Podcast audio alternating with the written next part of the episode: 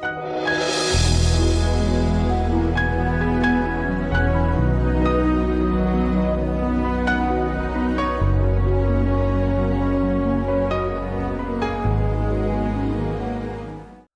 și bine ați venit la o nouă sesiune din seria de, vin- de învățătură vindecare divină.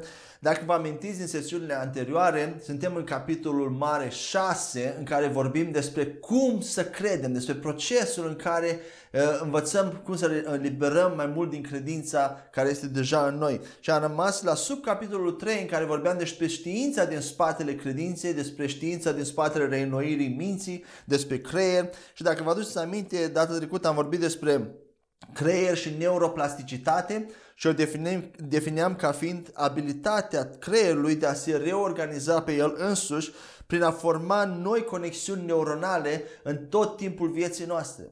Apoi am vorbit despre faptul că fiecare cuvânt pe care vorbim este un, este un pachet de energie de cuantică. Apoi am vorbit din ce este făcut omul, este alcătuit din spirit, suflet și trup. Spiritul, vorbeam, era intuiția, conștiința noastră, uh, spiritul este cel cu care avem comuniune, părtășie cu Dumnezeu, sufletul era alcătuit din intelect, emoții, uh, liber arbitru și sufletul este de fapt mintea conștientă și inconștientă sau subconștientul.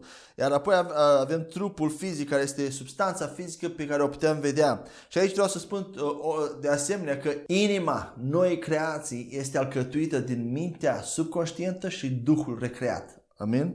Apoi am vorbit despre faptul că mintea este alcătuită din mintea conștientă și inconștientă, iar cea inconștientă conduce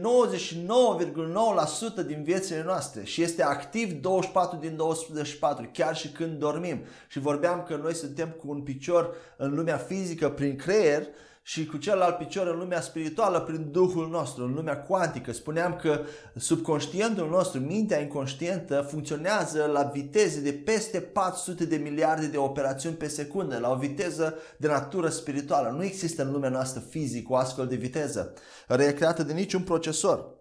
Apoi vorbeam despre, a rămas la Uh, faptul că a fost proiectați pentru dragoste și a rămas la 1 Corinteni 6 cu 17 unde spunea, Biblia spunea că cel ce se unește cu Domnul este un singur Duh cu El.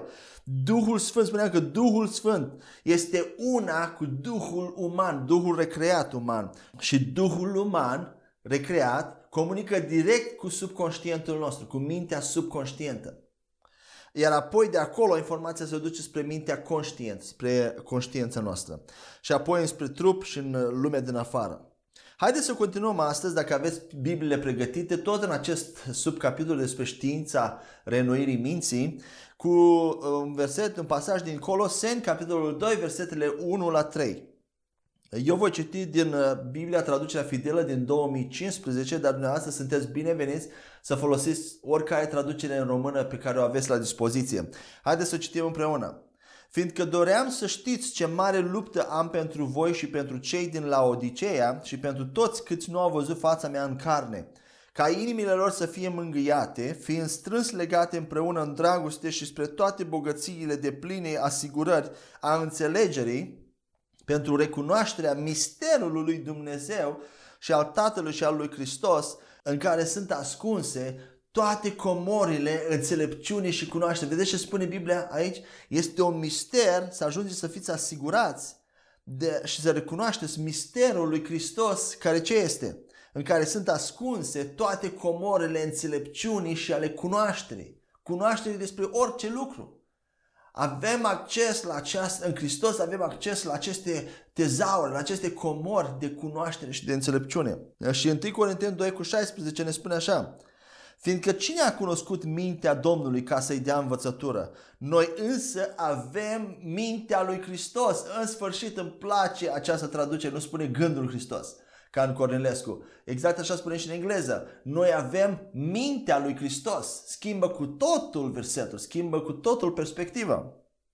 În Hristos, aceste două pasaje din Colosenși și din 1 Corinteni ne spun următorul lucru, că în Hristos sunt ascunse toate tezaurile de cunoaștere, de înțelepciune, iar noi avem acces de plin la ele. Dar o să vedem cum. Înainte de a fi salvați, Duhul nostru uman, nerecreat, nenăscut din nou, era mort și deconectat de Dumnezeu. Așa eram înainte de salvare. Și în această stare, subconștientul nostru sau mintea inconștientă era pe cont propriu, era deconectată de Dumnezeu, luam propriile decizii. Apoi, când a fost născut din nou, Duhul nostru a fost recreat și partea aceea inconștientă, omul dinăuntru, din lăuntru al nostru, a devenit direct conectat, a venit din directă conectare cu mintea lui Hristos. Mintea noastră la nivel subconștient, inconștient, s-a conectat cu mintea lui Hristos și la plinătatea lui și cu plinătatea lui Dumnezeu. Mintea lui Hristos a devenit una cu mintea noastră, dar la nivel subconștient, la nivel inconștient. Și apoi de acolo, cu ajutorul Duhului Sfânt, de acolo Duhul Sfânt trimite, trimite idei, de acolo curg idei noi, Uh, lucruri care Duhul Sfânt vrea să ne vorbească, călăuzire, inspirație, putere, viața lui Dumnezeu. Duhul lui Dumnezeu este una cu Duhul nostru, iar Duhul nostru recreat are acces direct, Duhul Sfânt prin Duhul recreat are acces direct la subconștientul nostru. Mintea lui Hristos este conectată cu mintea noastră. De, a, de aceea, așa Duhul Sfânt ne vorbește din subconștient, îmi pune mintea conștient, ne pune în mintea conștientă diferite gânduri, idei, lucruri pe care să le încercăm când, când, când suntem confruntați cu decizii și ne rugăm inspirație.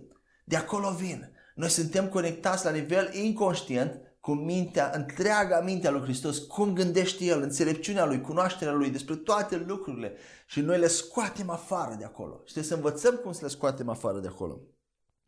La fel este cu vindecarea. Puterea de vindecare e acolo și trebuie să învățăm cum să o scoatem prin cuvânt. Acesta este modul în care noi avem acces la înțelepciunea și cunoașterea lui Hristos, la acest mister al lui Hristos.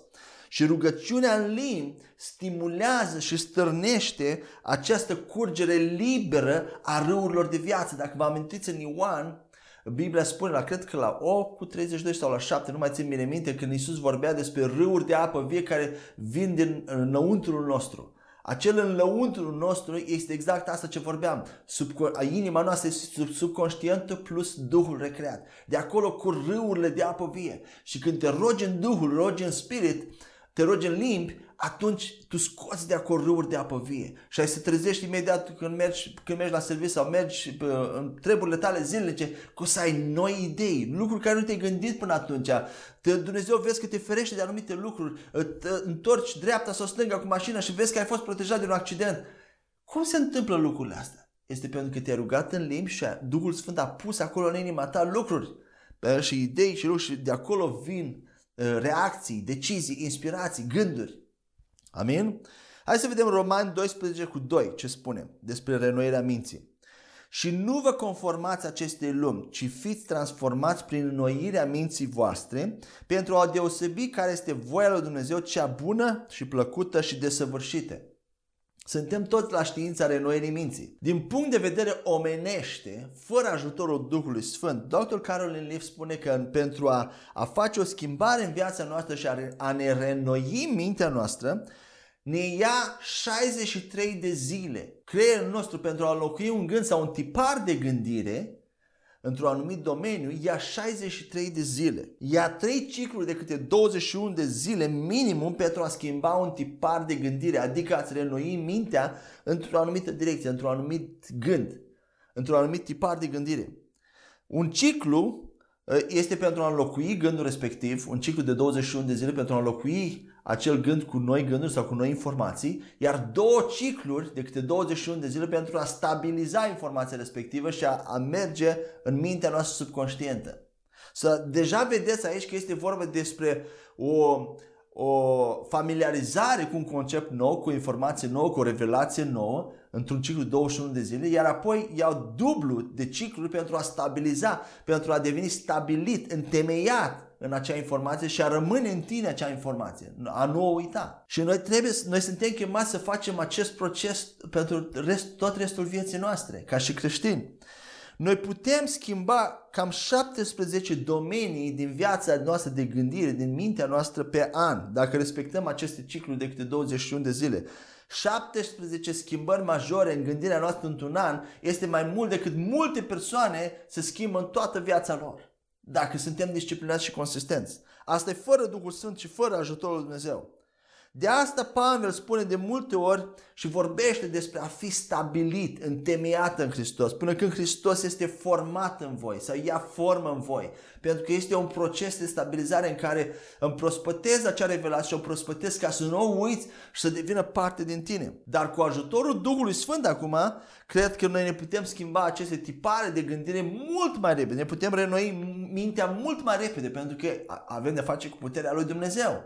Nu doar omenește cu 63 de zile, dar uh, aceasta ne inspiră și ne arată că chiar și omenește, fără ajutorul Dumnezeu, creierul nostru are capacitatea de a se schimba. Mai încet ce drept, dar are capacitatea asta, neuroplasticitate. Vorbeam despre faptul că uh, neuronii sunt în, în, în creierul nostru sub formă de niște uh, crenguțe, ca niște crenguțe, iar informația este reținută în niște proteine, care încet încet sunt mutate în mintea subconștientă, în subconștient, dacă împrospătăm acea informație în destul de mult. Destul de mult. Haideți să mergem mai departe și să citim încă trei pasaje care vorbesc despre această stabilire, această întemeiere. 2 Corinteni 1 cu 21 spune așa. Și cel ce ne întemeiază împreună cu voi în Hristos și ne-a uns este Dumnezeu. Dumnezeu ne întemeiază, ne ajută să ne stabilim pe adevărurile care le, le cunoaște, pe adevărurile care, pe care le-am primit. Coloseni, capitolul 2, versetele 6 la 7. De aceea, așa cum l-ați primit pe Hristos Iisus Domnul, așa să umblați în El, fiind înrădăcinați și zidiți în El și întemeiați în credință, așa cum ați fost învățați, abundând în ea cu mulțumire. Trebuie să fii înrădăcinat, întemeiat, stabilit. Nu te mai mișcă nimeni. Și încă unul la Galateni 4 cu 19. Copilașii mei, pentru care din nou simt durerile nașterii până când Hristos este format în voi. Deci vedeți această formare lui Hristos, ia timp. Și formarea lui Hristos în noi are, are legătură cu renoirea minții. Deci este, există o primă etapă când devenim conștienți de ceea ce Dumnezeu ne-a dat în Hristos, de lucrurile care, cum devenim acum conștienți despre vindecare. Vedem că Dumnezeu ne-a dat deja vindecare, dar apoi noi trebuie să începem să înlocuim vechile gânduri despre identitatea noastră cu noile gânduri din cuvântul lui Dumnezeu. Și asta nu se produce peste noapte de, o, de la o zi la alta. Dar nu-i doar atât, nu-i doar destul atât să înlocuiești acele gânduri. După aceea noi, noi trebuie să le împrospătăm în, în mod regulat, zi de zi sau săptămână de săptămână să le împrospătăm până când acele revelații devin parte din noi, devin ale noastre, sunt, trăim în ele, fără să gândim măcar, la nivel conștient, sunt parte din noi și suntem, suntem stabiliți în ele. Ce vreau să spun cu asta? Ori de câte ori vezi un bolnav, automat, nici nu te mai gândești. Vrei să te rogi pentru el, vrei să spui mâine peste el, să vezi și să vezi vindecare. La aceasta mă refer că devine parte din tine, nu te mai forțezi să-ți aduci aminte sau ai stai că am uitat sau nu există așa ceva, devine parte din tine integrantă. Hai să vedem și Filipeni 2 cu 12 ce spune. De aceea, prea iubiții mei, precum totdeauna ați dat ascultare, nu ca în prezența mea doar, ci mult mai mult în absența mea, lucrați cu propria voastră salvare, cu teamă și cu tremur. În engleză spune, exersați-vă propria voastră salvare, în afară. Iar apoi Efeseni 4 cu versetele 22 la 24 spune așa, ca voi să puneți deoparte cele referitoare la portarea voastră de înainte, omul vechi, care este corupt conform poftelor înșelătoare și să vă noiți în Duhul minții voastre. Duhul minții voastre. Care este Duhul minții tale? Acea parte subconștientă unde Duhul recreat funcționează. Și să vă îmbrăcați cu omul nou care conform lui Dumnezeu este creat în dreptate și adevărată sfințenie. Omul nou, spiritul tău este creat în dreptate, în neprihănire și în adevărată sfințenie. Renoirea minții cu cuvântul lui Dumnezeu, gând cu gând, Asta este ce înseamnă exersarea mântuirii care am primit-o, exersarea salvării care, a, care am primit-o. Înseamnă să punem omul nou, identitatea nouă, să ne asimilăm. Aceasta înseamnă să exersăm salvarea. Prin mintea conștientă în lobul frontal, noi avem abilitatea, dr. Carolyn spune, avem abilitatea să ne detașăm de noi înșine și să devenim observatori a, nou, a noi înșine. Să ne vedem pe noi înșine. Să ne analizăm uh, comportamentul, faptele pe care le facem și programarea minții subconștiente care o avem din viața veche. Deci când faci, de exemplu, ceva rău sau ești tentat să faci ceva rău, ai niște dorințe care nu sunt de la Dumnezeu, niște pofte, tu ai capacitatea prin front, lobul frontal să te detașezi de aceea, să te uiți la ele și spui, astea nu sunt ale mele, eu nu sunt, eu sunt altă persoană, alea nu mă reprezintă. Eu nu sunt acele lucruri. Vedeți, strategia diavolului, știți care este? Să pună gânduri în noi care par să fie gândurile noastre. Și la fel, dorințe din vechea programare, din vechea inimă, omul vechi.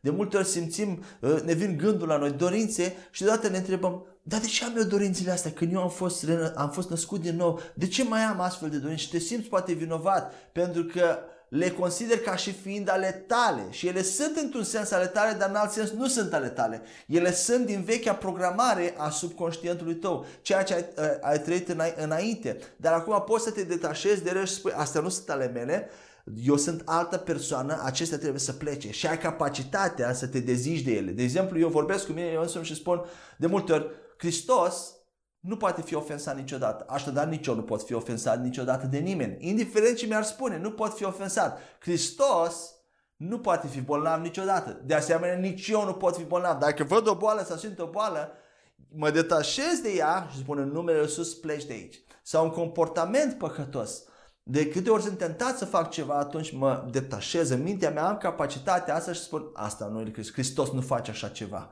Eu sunt mort față de păcat. Eu sunt chemat să nu las păcatul să controleze trupul meu. Și pot face asta acum, pentru că Duhul meu este renăscut. Ceea ce gândesc, ceea ce gândesc negativ și de multe ori când ai sentimente de depresie sau te simți neliniștit sau ai o frică, îngrijorare, ele nu sunt din Hristos. Și atunci poți să te detașezi de, de ele, să nu, le, să nu le vezi ca și fiind ale tale și să continui să stai în ele. Ele sunt de la cel rău, sunt de la, din împărăția întunericului, ele nu sunt ale tale sau din propria ta programare cum ai fost învățat să gândești, să generezi sentimente de îngrijorare, dar în momentul ăla te poți detașa de ele și spui, nu e normal ceea ce simt eu acum. Asta nu e de la Dumnezeu, asta nu e de... Eu nu sunt ăsta. Ce, pot să mă detașez, încep să cânt, încep să strig, încep să lauzi pe Dumnezeu, să te rogi în limbi și ai să vezi cum bucuria și pacea încep să iasă la iveală și să anihileze acele sentimente, pentru că acelea nu reprezintă noul tău om. În realitate, tangibil. Nu e ceva că încercăm să considerăm, încep, eu sunt așa, dar încerc să mă văd altfel. Nu. În realitate, la nivel subconștient, noi suntem o altă persoană. Dar când ești născut din nou, te vezi tot la fel, același trup, aceeași personalitate, pentru că Viața lui Hristos, plinătatea Duhului și tot ce Dumnezeu ne-a dat este la nivel subconștient, la nivel inconștient. Nu le vedem, nu le simțim. Noi trebuie să le scoatem de acolo prin, prin cuvântul lui Dumnezeu și o să vedem cum. Dar ce vreau să mai spun despre această detașare? Prin această detașare, apoi tu ai capacitatea să începi să semeni alte semințe prin mintea conștientă, așa încât ele să-ți schimbe și subconștientul, astfel încât să-ți renoiești mintea, detașându-te, asta nu sunt ale mele, iau cuvântul lui Dumnezeu. Eu sunt așa, sunt așa, sunt, uh, uh, Dumnezeu mi-a dat asta și asta și atunci punând acele lucruri noi, acele semințe noi în mintea conștientă, el încet încet să ducă în subconștient și din subconștient încep să schimbe acea programare toxică, dar permanent. La început e mai greu, dar după aia în timp ai să observi din ce în ce mai ușor de, deja nu mai descoperi că nu mai poți gândi un, într-un anume fel cum gândeai odată. Nici nu mai poți auzi anumite lucruri pentru că programarea toxică care o aveai, întăriturile care le aveai au fost dărâmate la nivel profund, la nivel subconștient. Și fiecare gând negativ, sentiment sau comportament negativ nu te reprezintă pe tine, noul om ci face parte din vechea programare toxică a minții tale, a creierului tău, a subconștientului tău. Adevăratul tău eu, adevăratul tău, adevărata ta personalitate, Duhul tău este creat după chipul lui Dumnezeu în neprihănire, în dreptate și în sfințenie. Haideți să vedem ce spune și Iacov 1 cu 21. De aceea puneți deoparte toată murdăria și revărsarea răutății și primiți cu blândețe cuvântul altoit. Aici spune, dar în engleză spune plantat în voi care este în stare să vă salveze sufletele. Iar apoi la Proverbe 4 cu 23 spune așa. Păzește-ți inima cu toată silința, fiindcă din ea ies izvoarele vieții, sunt ieșirile vieții. Ce, vrea să, ce vor să spun aceste două pasaje? Cuvântul Lui Dumnezeu este plantat implantat în noi. Când ești recreat în Duh, ești renăscut în Duh, tu ești recreat în 1 Petru 1 cu 23, spune că suntem creați prin sămânța reperitoare a Cuvântului Lui Dumnezeu. Noi suntem creați din Cuvânt. Cuvântul este în noi, într-un mod inactiv, la nivel subconștient. De aceea avem nevoie la nivel conștient să îl citim, să-l asimilăm, să aliniem mintea cu ceea ce este în Duhul nostru, cuvântul care este în Duhul nostru. Și când Duhul care este implantat în noi iese la iveală, atunci este capabil să ne salveze sufletele și trupurile aici pe pământ să ne facă imuni la lucruri negative din împărăția întunericului, să ne facă imuni la boală uh, și să ne, uh, și să ne salveze sufletele. Și Proverbe 4 cu 23 spune să-ți păstrezi inima, să ai grijă de inimă, de ce intră în subconștientul tău, la, în mintea inconștient, la ce anume te expui. Pentru că de acolo cu inima omului noi dictăm și ne creăm propria lume. Ce vreau să spun cu asta? Lumea din jurul nostru. Mă refer la relațiile noastre, la, uh, uh, la, la slujba noastră, la serviciile noastre, la slujirea noastră. Tot ce ține de noi, tot ce se învârte în jurul nostru zi de zi e lumea noastră. Fiecare persoană are lumea ei uh, ce care se învârte în jurul ei, toate situațiile în care intră, negative, pozitive, tot ce îi se întâmplă sau nu îi se întâmplă, acestea formează lumea noastră și acea lume este controlată din inima ta. Ce gândești, ce vorbești, acele lucruri ți se vor întâmpla.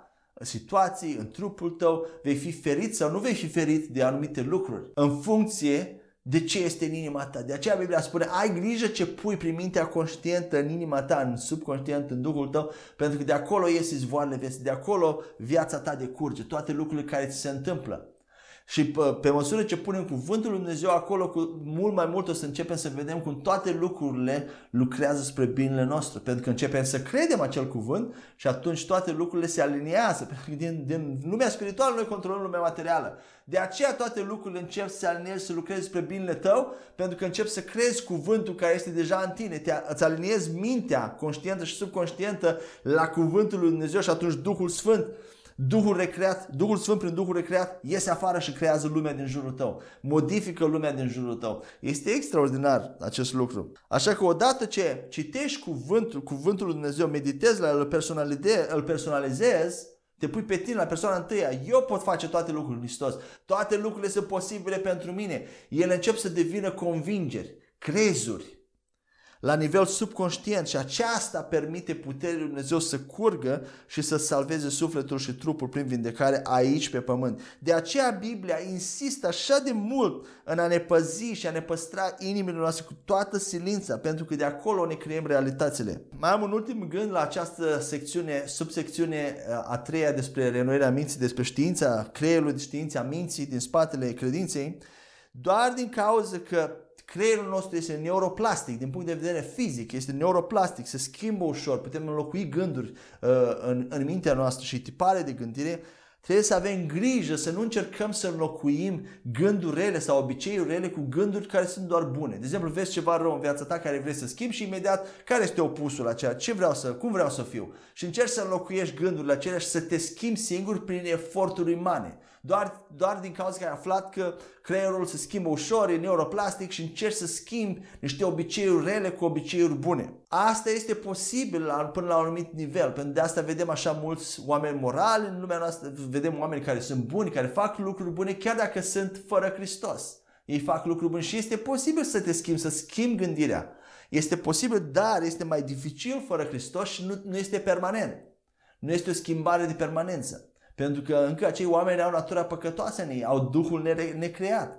Așadar, nici noi n-ar trebui să încercăm, chiar dacă avem Duhul, Duhul recreat, este o tentație acum, dacă ai aflat aceste lucruri științifice, să încerci să te schimbi înlocuind gânduri. Dar ceea ce trebuie să schimbăm noi, trebuie să schimbăm gânduri vechi și obiceiuri cu ceea ce Cuvântul Lui Dumnezeu spune despre noi. Nu doar cu niște lucruri bune, obiceiuri bune care toată lumea le face, dar cu ce spune Cuvântul despre noi.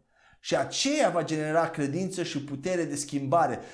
Dacă noi asimilăm cuvânt, ce spune cuvântul despre noi, atunci puterea supranaturală și harul lui Dumnezeu din interiorul nostru vor fi manifestate și ne vor ajuta să uh, înfăptuim o schimbare permanentă și mult mai rapidă a gândurilor noastre, a mentalităților noastre. Când începi să meditezi la faptul că ai fost făcut un succes, ai fost făcut bogat, ești prosper, ești binecuvântat, ești plin de favoare, ai fost, ai fost făcut să trăiești în vindecare, în sănătate, în victorie, în sfințenie. Când începi să te gândești la asta, la cine ești tu cu adevărat, harul este, este eliberat, puterea lui Dumnezeu este eliberată din ce în ce mai mult, din Duhul tău, ca să te ajute să te schimbi, să-ți schimbi mintea, să-ți renoiești mintea. Și o să vedem în continuare cum.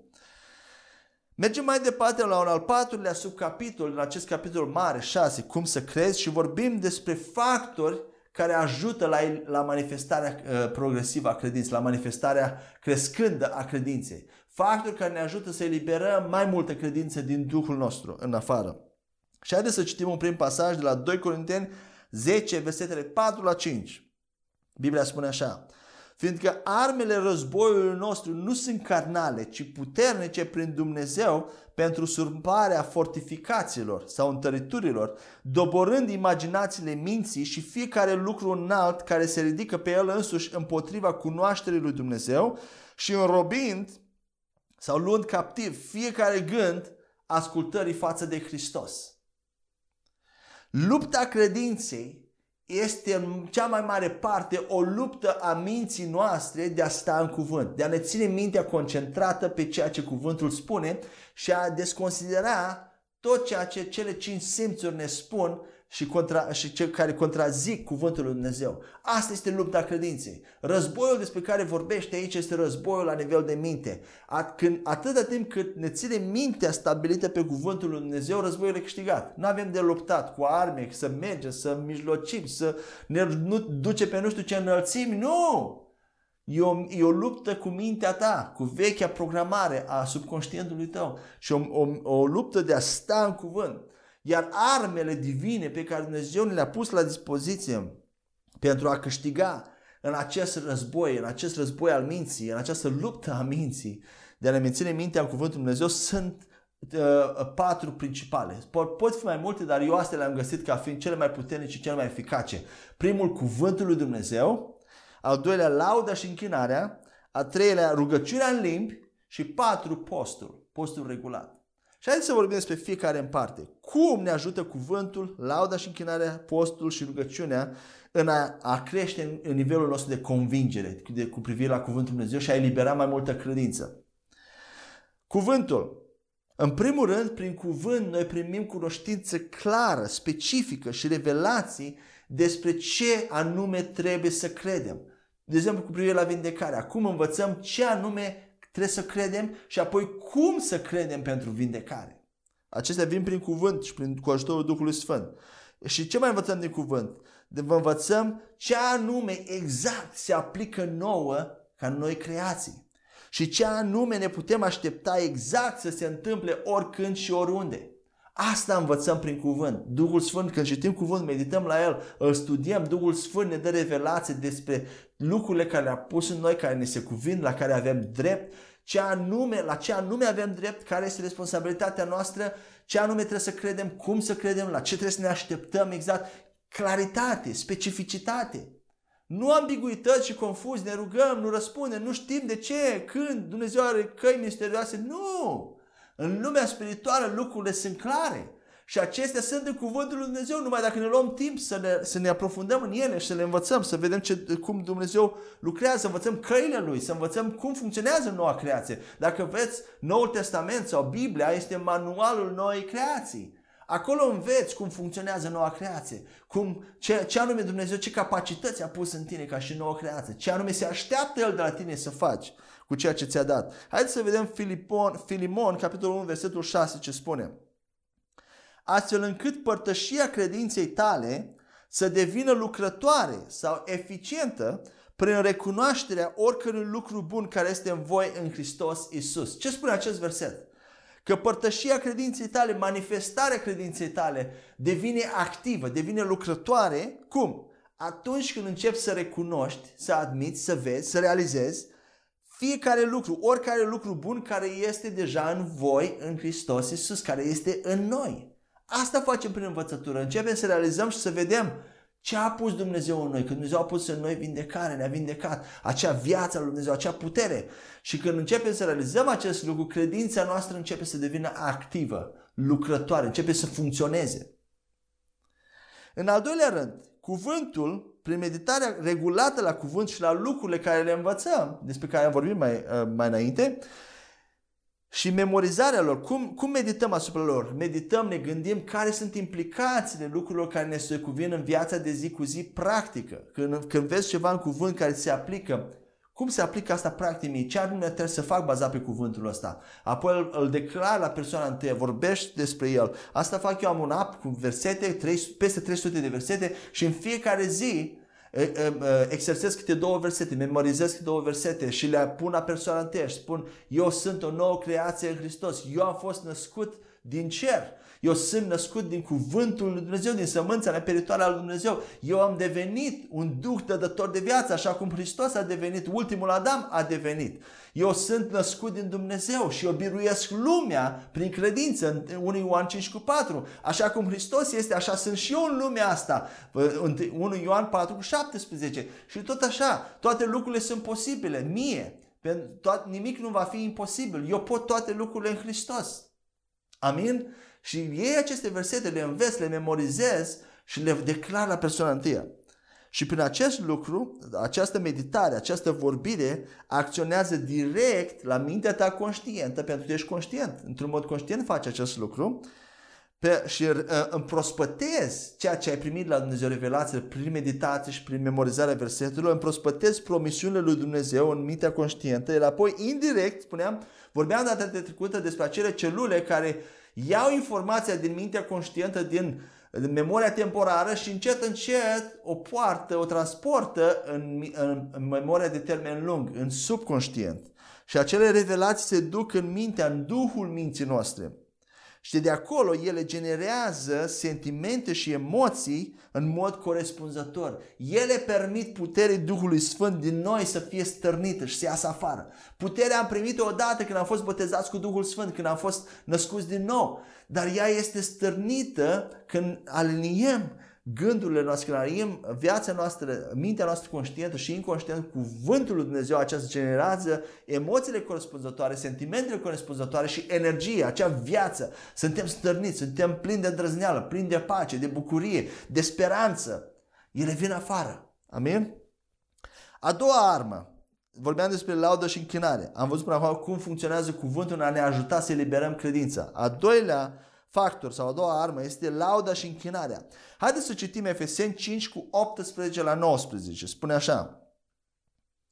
Și nu vă îmbătați cu vin în care este destrăbălare. Din potrivă, fiți umpluți cu Duhul, fiți plini de Duh, vorbindu-vă, vorbind vouă înși vă. Vedeți ce? Acum îmi place traducerea asta cum explică exact din King James Version.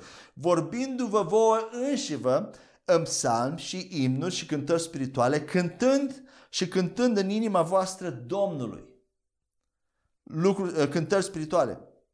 Ce spune Efeseni 5? Ce spune acest pasaj? De ce compară a fi plin de Duh cu vin sau cu a fi îmbătat? Ce fac oamenii din ziua de astăzi pentru a se relaxa și pentru a se detașa de lumea exterioară? De obicei. Beau alcool, încep să cânte, să se comporte nebunește, uită de ei, sau iau droguri ca să se relaxeze, să, să, să plece din lumea aceasta. În același fel s-ar putea să pară nebunești ce spun, dar cam așa e. De asta Biblia face comparație.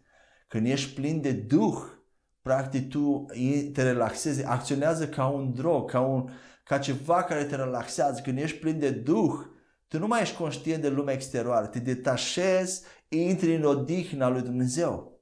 Și cum, cum intrăm acolo? Muzica Muzica are această capacitate, dacă știm cum să folosim muzica și închinarea la adresa lui Dumnezeu, are această capacitate de a ne relaxa exact cum ar fi băutura de vin sau cum când ești plin de Duh, ești ca biat. Nu, ai îndrăzneală, faci lucruri care în mod normal nu le-ai face, pentru că nu mai gândești rațional sau omenește, ci gândești cu, cu Duhul. Duhul te influențează comportamentul tău.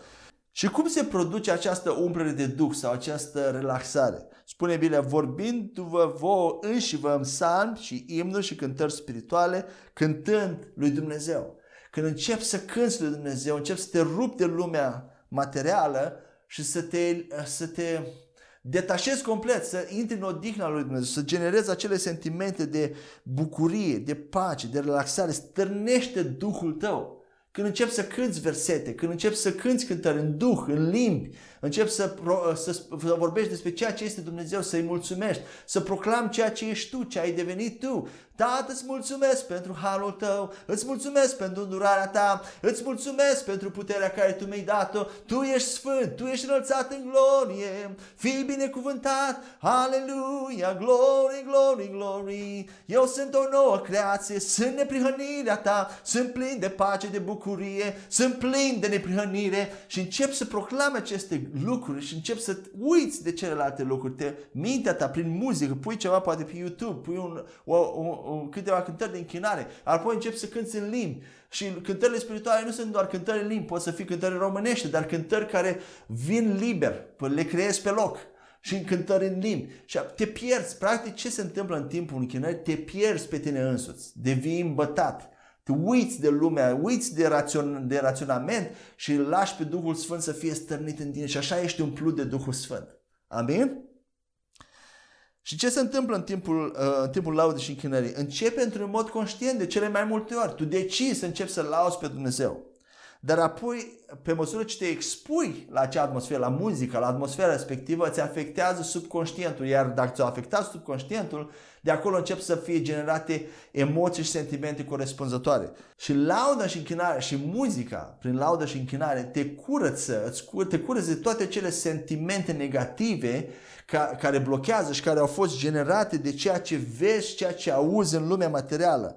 Care generează ce? Îngrijorare, frică, neliniște, oboseală, toate aceste sentimente, când începi să cânți, ești curățat de acele, ele încep să cadă. Dacă vă amintiți în Vechiul Testament, cred că e vorba despre Elisei, dacă nu mă înșel, este un anume profet care la un moment dat era nervos, era mânios și trebuia să slujească, să profețească și a chemat, a spus, aduceți-mi un muzician, aduceți-mi un cântăreț cu harpa. Și în momentul în care a venit acel cântăreț și a început să cânte la harpă, profetul s-a liniștit, s-a relaxat și a început să profețească, a început să slujească în Duhul. Muzica este ceva din lumea spirituală, este creată de Dumnezeu ca să ne ajute ca un ajutor, ca un ajutor pentru noi, să ne putem conecta cu Dumnezeu și să uităm de lumea aceasta și de lucrurile materiale, lucrurile care contrazic cuvântul lui Dumnezeu. Și în timpul laudei și închinării, lauda și închinarea aduce sentimente și încredere, aduce uh, îndrăzneală, produce îndrăzneală, creează acea platformă pentru mintea noastră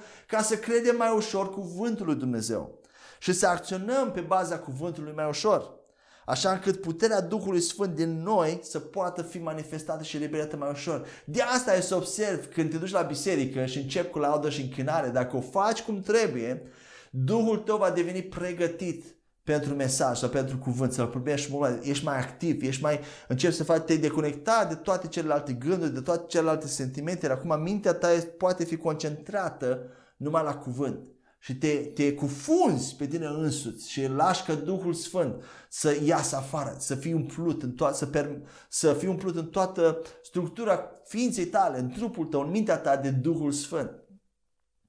Haideți să vedem cum ar trebui să ne închinăm. Ioan 4 cu 23 spune așa. Dar vine timpul și acum este când adevărați închinători se vor închina Tatălui în duh și în adevăr, fiindcă Tatăl caută astfel de oameni să-i se închine. Tatăl caută oameni care să-i se închine în duh. Ce înseamnă închinarea în duh? A să vedeți peste tot în Biblie unde se vorbește despre rugăciunea în duh, a te ruga în duh, se vorbește în principal despre cântarea și rugăciunea în limbi. A cânta în duh poți să cânti și în românește, dar sunt cântări care sunt create pe loc. Pe, sunt create din, prin Duhul Sfânt, dar în principal închinarea în duh se referă la închinarea în limbi. Încep să cânți în limbi. Rino moshandara la mahasira, o roboshendere ribeca shatarabahaya, e la masondoro robosondoro mashiria la glorie lui Dumnezeu, andere mesanda la rabahasia, îți dau slavă, Tată Ceresc, îți dau slavă, îți mulțumesc, Duhul Sfânt, o moshendere rebeshanda la rahaya, și când încep să cânți în limbi, oh, deci se schimbă complet atmosfera, deja cred că simți, când încep să te dai drumul la Duhul Sfânt să se roage prin tine. Asta e închinarea în Duh. Și apoi în adevăr. Ce înseamnă? Mărturisești și cânți acele adevăruri personalizate ale lui Dumnezeu, ale cuvântului Dumnezeu despre Dumnezeu și despre tine. Ce spune cuvântul? Și încep să cânți despre tine. Eu sunt o nouă creație în Hristos.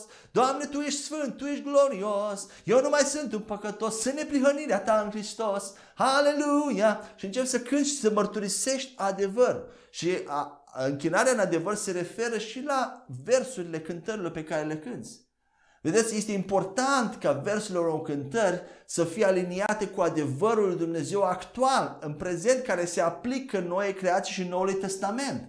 Dacă ai să cânți versuri care se aplică Vechiului Testament și nu sunt adevărul prezent, nu o să te ajute cu mult să-ți renoiești mintea. Nu-i, nu-i greșit, ai să le cânti, dar nu o să te ajute cu nimic, pentru că nu reprezintă adevărul. De asta e important să avem o înțelegere a adevărului Dumnezeu care ni se aplică nouă și acela să-l punem în cântări. Nu mă ajută să cânt în cântări, să mă concentrez pe... Aud cântări din astea romantice, le chem eu, care se concentrează pe om și care descriu că, uh, ceea ce simte un om, că sunt descurajat și sunt zdrobit. La ce mă ajută să spun că sunt zdrobit? Pentru că în realitate eu nu sunt zdrobit. Asta am fost înainte de a fi mântuit. Acum eu mă detașez, cum spuneam, dacă mă simt zdrobit și încep să declar cuvântul lui Dumnezeu, încep să mărturisesc cuvântul lui Dumnezeu care este capabil să mă scoată din zdrobirea aia ce o simt. Așadar, cuvintele cântărilor au foarte mare importanță. Și închinarea pe care Dumnezeu o caută este închinarea în adevăr. Când spui, când cânți, cânți adevărul, nu cânți cum te simți tu, ce ești tu în vechea creație sau alte lucruri. Sau, de exemplu, adevărul din Vechiul Testament, că sunt zilele lui Ezechiel, sunt zilele lui Elie, sunt zilele lui Elisei. Nu, sunt zilele lui Isus Hristos, sunt zilele noi creații. Adevărul care se aplicau lor nu se mai aplică mie. Sau Duhul Sfânt, în Nou Vechiul Testament, venea și pleca. Uh, este o cântare care zi de termin, nu, nu mă lepăda de la fața ta și nu lua de la mine Duhul tău cel sfânt. În românește este o cântare. Această cântare este din Psalmul 51. Dar nu se mai aplică noi creații. Dumnezeu nu ne mai leapă de niciodată în momentul în care a venit din Hristos și El nu mai ia Duhul Sfânt de la noi niciodată. Duhul Sfânt vine și stă pentru totdeauna. În, în Vechiul Testament cu David așa era. Duhul Sfânt venea și pleca. Vedeți, mulți credincioși nu știu asta. Ei cred că ies din părtășia lui Dumnezeu în momentul în care păcătuiesc sau Duhul Sfânt pleacă. Duhul Sfânt nu pleacă niciodată de la tine, e pentru eternitate în momentul în care l-ai primit. Vedeți, ce, am dat un exemplu de o cântare care nu este în adevăr. Dar când cânti versuri care sunt în adevăr, atunci te ajută să eliberezi mai multă credință, te aliniezi cu cuvântul lui Dumnezeu și eliberezi mai multă putere. Am dat câteva exemple care cred că ne vor ajuta. Haideți să mai vedem un verset aici și eu o să închei cu, acest, uh, cu această armă. Romani 14 cu 17 spune așa. Fiindcă împărăția lui Dumnezeu nu este mâncare și băutură, ci dreptate și pace și bucurie în Duhul Sfânt. Împărăția lui Dumnezeu este pace și bucurie în Duhul Sfânt. Ce înseamnă a căuta împărăția lui Dumnezeu? Înseamnă a căuta pacea și bucurie, înseamnă a căuta să stârnești acele lucruri care sunt în tine. Ori de câte ori începi să cânti și să cauți să fii în pace, în bucurie, atunci cauți împărăția. Tu manifesti împărăția care este în inima ta și o cauți să o scoți afară. Asta înseamnă, cu cât cauți să stai mai mult în acea atmosferă, cu atâta cauți împărăția lui Dumnezeu. Când spune cuvântul, căutați mai întâi împărăția lui Dumnezeu și toate celelalte lucruri vi se vor da pe deasupra. De ce ți se vor da pe deasupra? Pentru că tu când cauți împărăția ai să fii mai în pace, în odihnă, în bucurie, cu ceea ce privi la ceea ce spune Dumnezeu despre tine și automat lucrurile se vor întâmpla în jurul tău. Ți se vor da pe deasupra. Lucrurile vor începe să funcționeze spre binele tău, pentru că tu crezi cuvântul, ești în credință, generează credință. Amin? Haideți la al treilea, uh, al treia armă sau al treilea factor care ne ajută să eliberăm credința. Rugăciunea în limbi. Iuda, capitolul 1, versetul 20 și vorbesc despre eliberarea credinței în domeniul vindecării, dar nu numai. Vedeți, vorbesc un pic la general. Se aplică la toate domeniile vieții noastre spirituale, vieții noastre creștine. Ce spune Iuda 1 cu 20? Dar voi, prea iubiților, edificându-vă pe cea mai sfântă credință a voastră, rugându-vă în Duhul Sfânt. Vedeți, vorbeam mai devreme despre rugăciunea în Duhul Sfânt. Se referă la rugăciunea în limbi. Ce se întâmplă când te rogi în limbi? Rugăciunea în limba îi pasează mintea conștientă, trece peste mintea conștientă și construiește, zidește convingere despre cuvântul Lui Dumnezeu care îl deții sau care îl ai sau care îl știi direct în mintea ta subconștientă, inconștientă. Cercetările științifice cu privire la vorbirea, vorbirea în limbi arată că atunci când ne rugăm în limbi, lobul frontal al minții noastre unde se produce raționamentul sau gândirea rațională nu mai are deloc activitate se reduce activitatea acolo și când vorbește în limbi, ă, mintea conștientă devine inactivă, lobul frontal devine inactiv. Și când vorbește în limbi, noi când vorbim în limbi, vorbim mistere despre Dumnezeu, de la Dumnezeu, minții noastre, dar și lumii spirituale. Noi ne vorbim nouă înșină. Duhul Sfânt are oportunitatea să vorbească direct în mintea subconștient, în subconștientul nostru pentru că auzim ceea ce vorbim și construiește acolo convingeri, pune idei, pune inspirație și ne trezim că avem inspirație și idei și nu știm de unde vin. Vin pentru că ne-am rugat în limbi. Și Duhul Sfânt a avut ocazie să pună acolo, să aducă din minte, să scoatem din mintea inconștientă, din inima noastră, din lăuntul nostru, să aducem în mintea conștientă și apoi să beneficiem de el, de acea fântână, de râuri de apă vie. Și vorbim, noi vorbim mistere în, în tărâmul spiritual care afectează Duhul nostru, mintea noastră și trupul nostru atunci când vorbim în limbi. Ele sunt, ele sunt afectate într-un mod pozitiv. Și nu numai atât, Duhul Sfânt, spuneam mai în, într-o altă sesiune despre acea curte de judecată în inima noastră. Duhul Sfânt, când vorbește în limbi, are oportunitatea să mărturisească despre cuvântul lui Dumnezeu direct subconștientului tău. Să convingă inima ta de cuvântul lui Dumnezeu.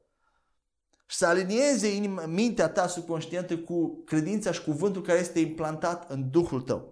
Aceasta este modalitatea în care mintea ta, tu te zidești pe tine, zidești mintea, zidești convingere în mintea conștientă și inconștientă și se aliniază cu cuvântul și cu Duhul recreat și atunci începe să curgă puterea lui Dumnezeu și credința mai mult. Și vreau să vă dau un exemplu aici. Probabil ați văzut anumite filme când sunt aceste experimente uh, cu de, mentale, să fac experimente pe anumiți agenți și apoi acești agenți sunt inconștienți, merg și fac treburile lor zilnice, iar la un moment dat primesc un telefon cu un sunet ciudat, dar acea secvență de sunet îi activează.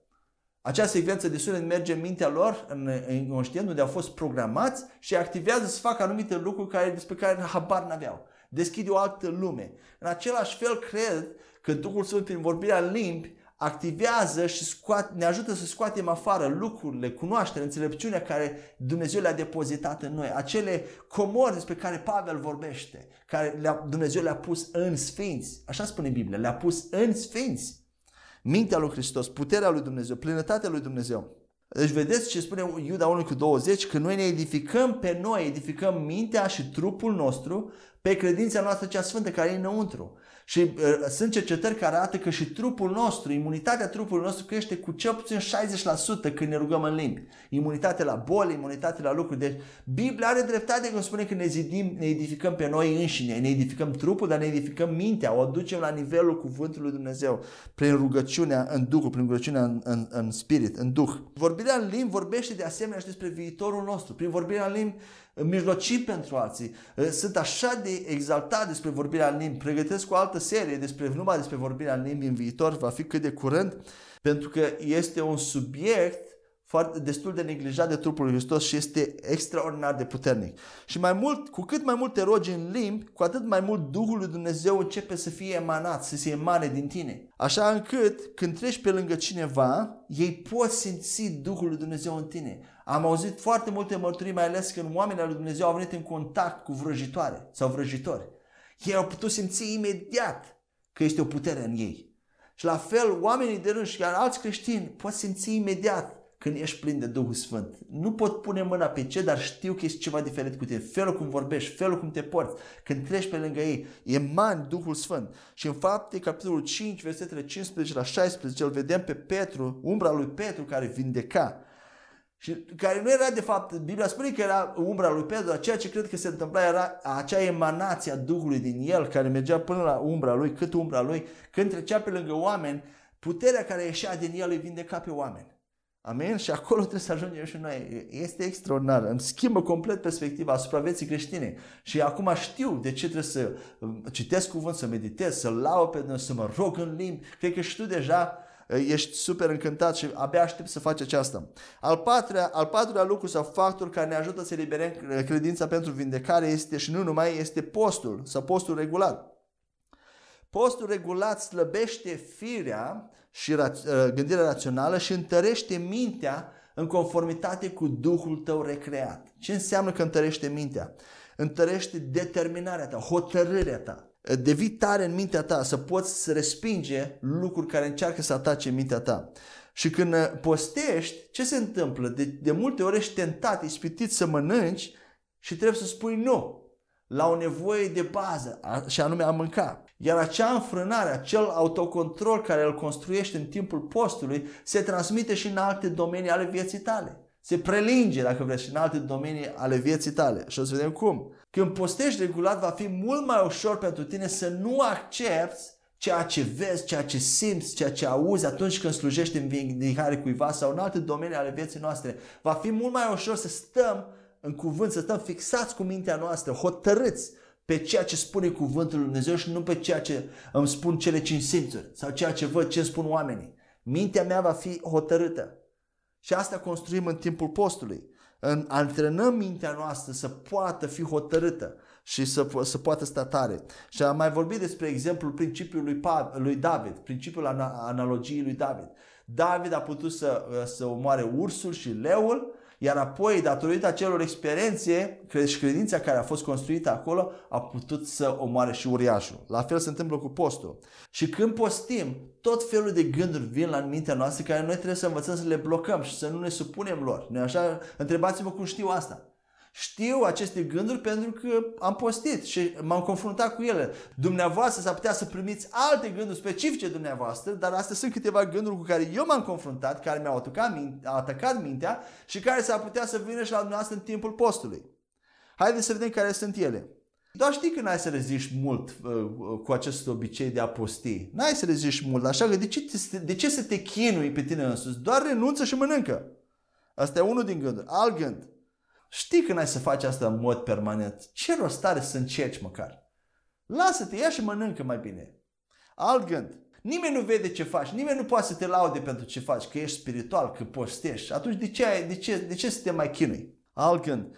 Trupul tău are nevoie de mâncare ca să funcționeze bine. Așa spune știința, așa spun oamenii, așa spune lumea medicală. Altfel ai să fii iritat toată ziua și n-ai să fii bun de nimic, ai să fii slăbit, și trebuie să mănânci. E sănătos să mănânci. Adică e, nu e normal ceea ce faci tu. Gândurile astea vin la mintea noastră și noi trebuie să spunem nu. Și să nu le lăsăm să ne influențeze decizia și să mâncăm. Dar aceste gânduri sunt similare cu gândurile de îndoială care vin atunci când slujim în vindecare și încercăm să, să ne rugăm pe, să vindecăm pe cineva, să ne vindecăm pe noi înșine.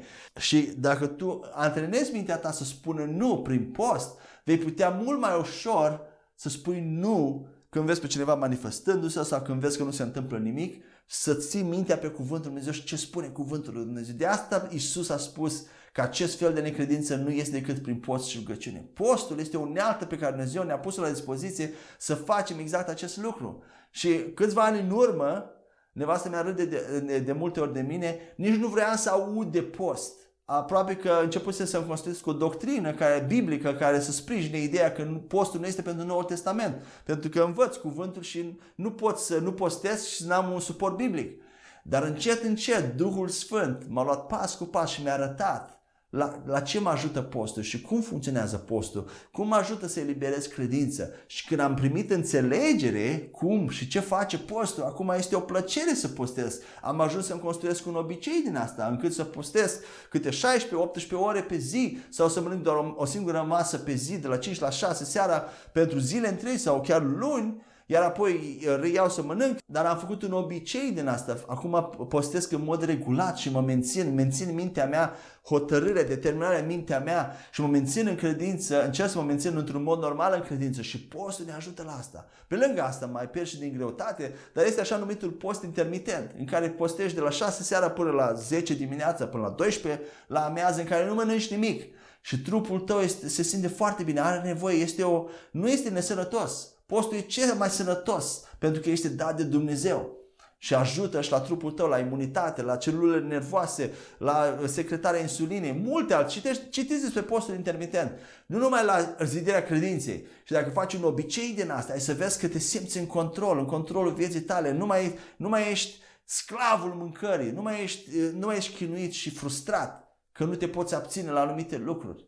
Și acea înfrânare, acel autocontrol se va răsfrânge și în alte domenii ale vieții noastre. La asta ne ajută postul. Mai spun câteva lucruri și o să închei. Acestea patru despre care am vorbit sunt ajutoare pentru noi ca să ne stimuleze și ne împrospăteze convingerea cu privire la cuvânt. Ele ne ajută să ne concentrăm mintea pe cuvântul lui Dumnezeu. Ele binecuvintează inima lui Dumnezeu, dar lauda și închinare binecuvintează pe Dumnezeu, îi slujim lui Dumnezeu dar ele de asemenea lucrează asupra noastră și măresc capacitatea, măresc manifestarea credinței, manifestarea puterii dinspre Duh în afară. Vindecarea și scoaterea demonilor și învierea morților nu sunt afectate în mod direct de aceste patru lucruri, de cât de mult postim, cât de mult ne rugăm sau cât de mult ne închinăm. Ceea ce este afectat este persoana ta. Noi suntem afectați de ele și începem să manifestăm mai multă sau mai puțină putere în funcție de acele lucruri. Dacă vindecarea ar veni și ar depinde de cât de puternic sunt eu, de cât de mult m-am rugat sau de cât de mult am postit sau cât de mult am cântat și am lăudat pe Dumnezeu, atunci vindecarea ar trebui să fie în numele meu, în numele lui Eduard, pentru că eu depinde de cât de mult eu fac. Dar nu este așa. Vindecarea este în numele lui Isus. Isus este puterea. Nu eu personal. Nu eu generez puterea. Isus este puterea. Hristos în mine este puterea. Eu sunt doar avocatul, sunt doar ambasadorul. Sunt cel care transmit acea putere și când mă rog, când postez, de fapt mă dau eu la o parte ca acea putere să iasă afară. Amin? Sunt foarte importante și subtile aceste lucruri, pentru că avem tendința să ne încredem în cât de mult postim noi, cât de mult ne rugăm. Dacă nu ne-a rugat destul, înseamnă că nu va funcționa. Și nu este așa, nu noi producem ceva. Rugăciunea și postul, așadar, nu ne dau mai multă putere, ci doar eliberează, manifestă, manifestă mai multă putere care este deja în noi prin darea la o parte a tuturor straturilor, straturilor și blocajelor ce o opresc. Dacă ne punem credința în rugăciune și post, Niciodată nu va fi un moment în care ne vom simți că ne-am rugat și am postit destul ca să fim capabili să slujim bolnavilor. Așa suntem noi construiți. Niciodată nu o să ne vedem destul de rugați, destul de postiți, destul de gata să slujim bolnavilor. Totdeauna va produce îndoială în mintea noastră dacă ne punem încrederea în, în postul și rugăciunea noastră. Așa nu ne punem încrederea în acele lucruri, dar în cuvântul lui Dumnezeu. Haideți să vă dau un exemplu cu ceapa. La mulți dintre noi le, ne place ceapă, mai ales ceapă prăjită. Creștinii sunt într-un fel ca ceapa sau ca cepele. Mergem la magazin, cumpărăm ceapă, o punem pe masă sau o punem în frigider și o lăsăm acolo. Și stă poate mult timp, nicio problemă, nu se întâmplă nimic, dar într-o zi începem să dăm toate cele straturi la ceapă și să curățăm ceapa. Ce se întâmplă? Aroma care era în ceapă începe să se manifeste în bucătărie, în cameră, începe să simțim acel miros și în ochi, ne, acea aromă este eliberată din ce în ce, este manifestată din ce în ce mai puternic când începem să dăm la o parte cojile și toate acele straturi. Acea aromă a fost întotdeauna acolo, nu-i așa? Dar ea n-a fost manifestată decât în momentul în care am început să dăm cojile la o parte și să o curățăm și să o tăiem în două. La fel este cu creștinii născuți din nou. Dumnezeu a pus Duhul Său, plinătatea Duhului Său în noi, același Duh Sfânt care a fost în Isus Hristos și care l-a înviat pe Isus Hristos din morți. Vă dați seama? Acest Duh este foarte puternic, dar el nu crește în putere. Variația în putere este produsă, cauzată de aceste straturi omenești, de întăriturile minții care sunt date la o parte, sunt curățate, strat cu strat. Cum? Prin rugăciune, prin post, prin cuvânt. Ele sunt date la o parte, aceste blocaje ale minții și puterea, aroma aceea începe să iasă din ce în ce mai mult în afară, exact cum este la ceapă. Noi nu creștem în putere sau în ungere. Ungerea vine odată pentru totdeauna. Și puterea vine odată și este în noi. De asta fapte 1 cu 8 spune, voi veți primi o putere când Duhul Sfânt se va pogorâ peste voi. Când ești umplut de Duhul Sfânt, când îl primești pe Duhul Sfânt, toată plinătatea lui Dumnezeu, toată puterea lui Dumnezeu vine în tine. Dar vine la nivel inconștient, nu o simți. Poate atunci simți ceva fizic, dar nu foarte mult încât să vezi semne și minuni, miracole. Se întâmplă, dar de cele mai multe ori nu se întâmplă nimic. Dar puterea lui Dumnezeu, acea care l-a înviat pe Iisus Hristos din morți, este acolo. Ea nu crește. Puterea o ai sau nu o ai. Ea nu crește. Nici ungerea nu crește. Ceea ce se întâmplă e exact ce spune Ioan Botezătorul, când spune voi trebuie să descreșteți, iar el să crească. Noi descreștem, ne dăm la o parte, iar el crește, iese afară din noi. Acum, întorcându-ne la subiectul vindecării, este mai dificil, este destul de dificil pentru noi până obținem primele victorii în vindecare și ne rugăm pentru oameni și vedem rezultate. Este un timp în care este un pic mai dificil pentru că abia te familiarizezi cuvântul, începi să-ți renoiești mintea, începi să te rogi pentru oameni și poate nu vezi rezultate, poate nu se întâmplă nimic sau se întâmplă mai rău, mor oamenii cum mi s-a întâmplat mie cu vreo două, trei persoane, chiar și copii, m-am rugat și au murit, nu s-a întâmplat nimic, am fost descurajat pe moment, mi-a luat câteva luni, dar apoi m-am ridicat din nou și e acest timp dificil până când vezi primele victorii. Și este o luptă, este o, este o luptă a credinței. Dar după ce obții primele victorii, câteva victorii, diavolul lupte pe brânci să nu obții nicio victorie, să nu obții prima victorie. Dar după ce ai obținut câteva victorii, acele victorii creează niște marcăre, niște, niște semne, semne în mintea ta care te catapultează și te întăresc în credință. Niște semnale, niște marcăre le spun în mintea ta, rămân acolo, niște experiențe care te ajută în credința ta, să eliberezi credința mai mult în următoarele experiențe, în următoarele lucruri cu care te confrunți. De aceea este nevoie să ne exersăm credința noastră și să încercăm și să luptăm până când vedem primele rezultate. Și putem face anumite acțiuni, cum am spus, anumite lucruri care să ne ajute să eliberăm această credință în această luptă prin declarații, prin rugăciunea în limbi, prin a, a ne vorbi nouă înșine. Tu ești așa, tu ești așa. Uite-te în, în oglindă și vorbește ție însuți cuvântul lui Dumnezeu care să te ajute să eliberezi credința. Și de obicei sunt trei etape în această slujire de vindecare, când începem să creștem în a sluji oamenilor în vindecare. Prima etapă este bătălia pe care o duci sau lupta intensă a credinței care o duci până când obții prima victorie. Aceea e prima etapă. A doua etapă este aceea în care vindecarea devine ceva normal. O faci la ordinea zilei. Când vezi un bolnav, vrei să te rogi pentru el. Iar a treia etapă este atunci când te lovești de un zid. Se întâmplă vindecări, vezi rezultate, oamenii se vindec și deodată te rogi pentru, ceva, pentru cineva și nu se mai întâmplă nimic. Atunci înseamnă că te-ai, din nou te-ai preocupat de viață și de treburile vieții și ai nevoie să te întorci din nou să te expui la cuvânt, la închinare, la rugăciune, la post, la rugăciune în limbi, înseamnă că nivelul de credință pe care îl eliberezi de putere nu mai este la fel. Sau, uh, sau provocarea este mult mai mare decât ceea ce ai eliberat până în momentul respectiv și Dumnezeu te provoacă să mergi mai sus, mai mult și să, să continui să lupți. Și când ne rugăm pentru o, o boală și obținem rezultate, Credința și convingerea noastră cresc în acea zonă și pentru acea boală specifică de obicei. Dacă ai avut succes rugându-te pentru cineva de cancer și a fost vindecat, atunci vei avea mai multă credință pentru acea boală când te rogi pentru altă persoană pentru cancer și s-ar putea vindecarea următoare să se întâmple mult mai repede și mai, mai instantaneu. Însă, noi trebuie să creștem credința, să lăsăm acea credință care am obținut-o dintr-un anumit domeniu, o anumită boală, să crească pentru toate bolile. Chiar dacă te confrunți cu o altă boală, folosește acea experiență din trecut cu o anumită boală, cu cancerul să zicem, ca să te ajute să te rogi pentru o altă boală, SIDA de exemplu, sau alte lucruri, alte, alte boli cu care ne confruntăm și să poți avea credință și pentru, pentru toate bolile. Asta înseamnă să folosești acel principiu al analogiei despre care spuneam cu David. Să re- relaționezi victorii din trecut, să le conectezi cu situații actuale, cu situațiile curente. Cum s-a întâmplat cu David? David a spus, Domnul a fost cu mine atunci când l-am omorât pe leu și pe urs. De aceea acestea erau lucruri mai mici, deși nu sunt mici, dar erau mai mici. De aceea Domnul va fi de asemenea cu mine să-l omor pe acest Goliat, pe acest uriaș. La fel, noi trebuie să luăm acele, dacă aveam, am avut victorii în trecut, acele victorii, poate mici sau mai mari, să le conectăm cu situația actuală și să, să, spune, să ne spunem nouă. Dumnezeu a fost când Dumnezeu a vindecat prin mine. Acea situație și mai mult acum va vindeca și această situație. Vor reuși să înving și această situație. Și ți-ar putea să te ajute să începi cu lucruri mici. De exemplu, roagă-te pentru durere de cap, pentru febră, pentru lucruri care ți se par mici. Începe cu acestea. Ori de câte ori vezi pe cineva sau tu experimentezi acestea. Nu te du direct la medicamente. Ia și exersează credința ta. E o ocazie, e o oportunitate să crești în credință când vezi pe cineva de asta, uh, suferind de aceste lucruri. Și ea și te roagă. Și când vezi victorii în aceste lucruri mai mici, apoi ai curaj pentru lucruri mai mari și crești progresiv să, în eliberarea credinței din tine. Amin?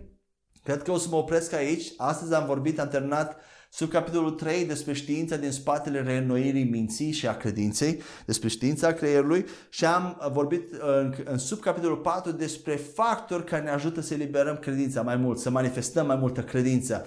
Iar în sesiunile următoare vom continua să vorbim despre acest subiect, despre cum să credem. Vom vorbi despre factori care blochează credința noastră, apoi multe alte lucruri despre credință în credința noastră și alte lucruri interesante. Dar până când ne vom întâlni următoarea dată, mă rog ca Dumnezeu să vă binecuvinteze și să vă dea mai multă revelație, să vă zidească în îndrăzneală, în credință, în Duhul Sfânt, ca să puteți să slujim oameni, să slujiți oamenilor din jurul nostru. Oamenii au nevoie disperată de vindecare, de eliberare, de profetic, de darul al Duhului Sfânt, de Duhul Sfânt care lucrează prin noi. De aceea avem nevoie să ne expunem la cuvânt, să ne închinăm la laudă și închinare, la post, la rugăciune în limbi, să creștem spiritual și să eliberăm mai mult din acea comoară, din acea, din acea bogăție pe care Dumnezeu a pus-o în noi să începem să realizăm ce Dumnezeu a pus în noi și să scoatem afară. Amin? Amin.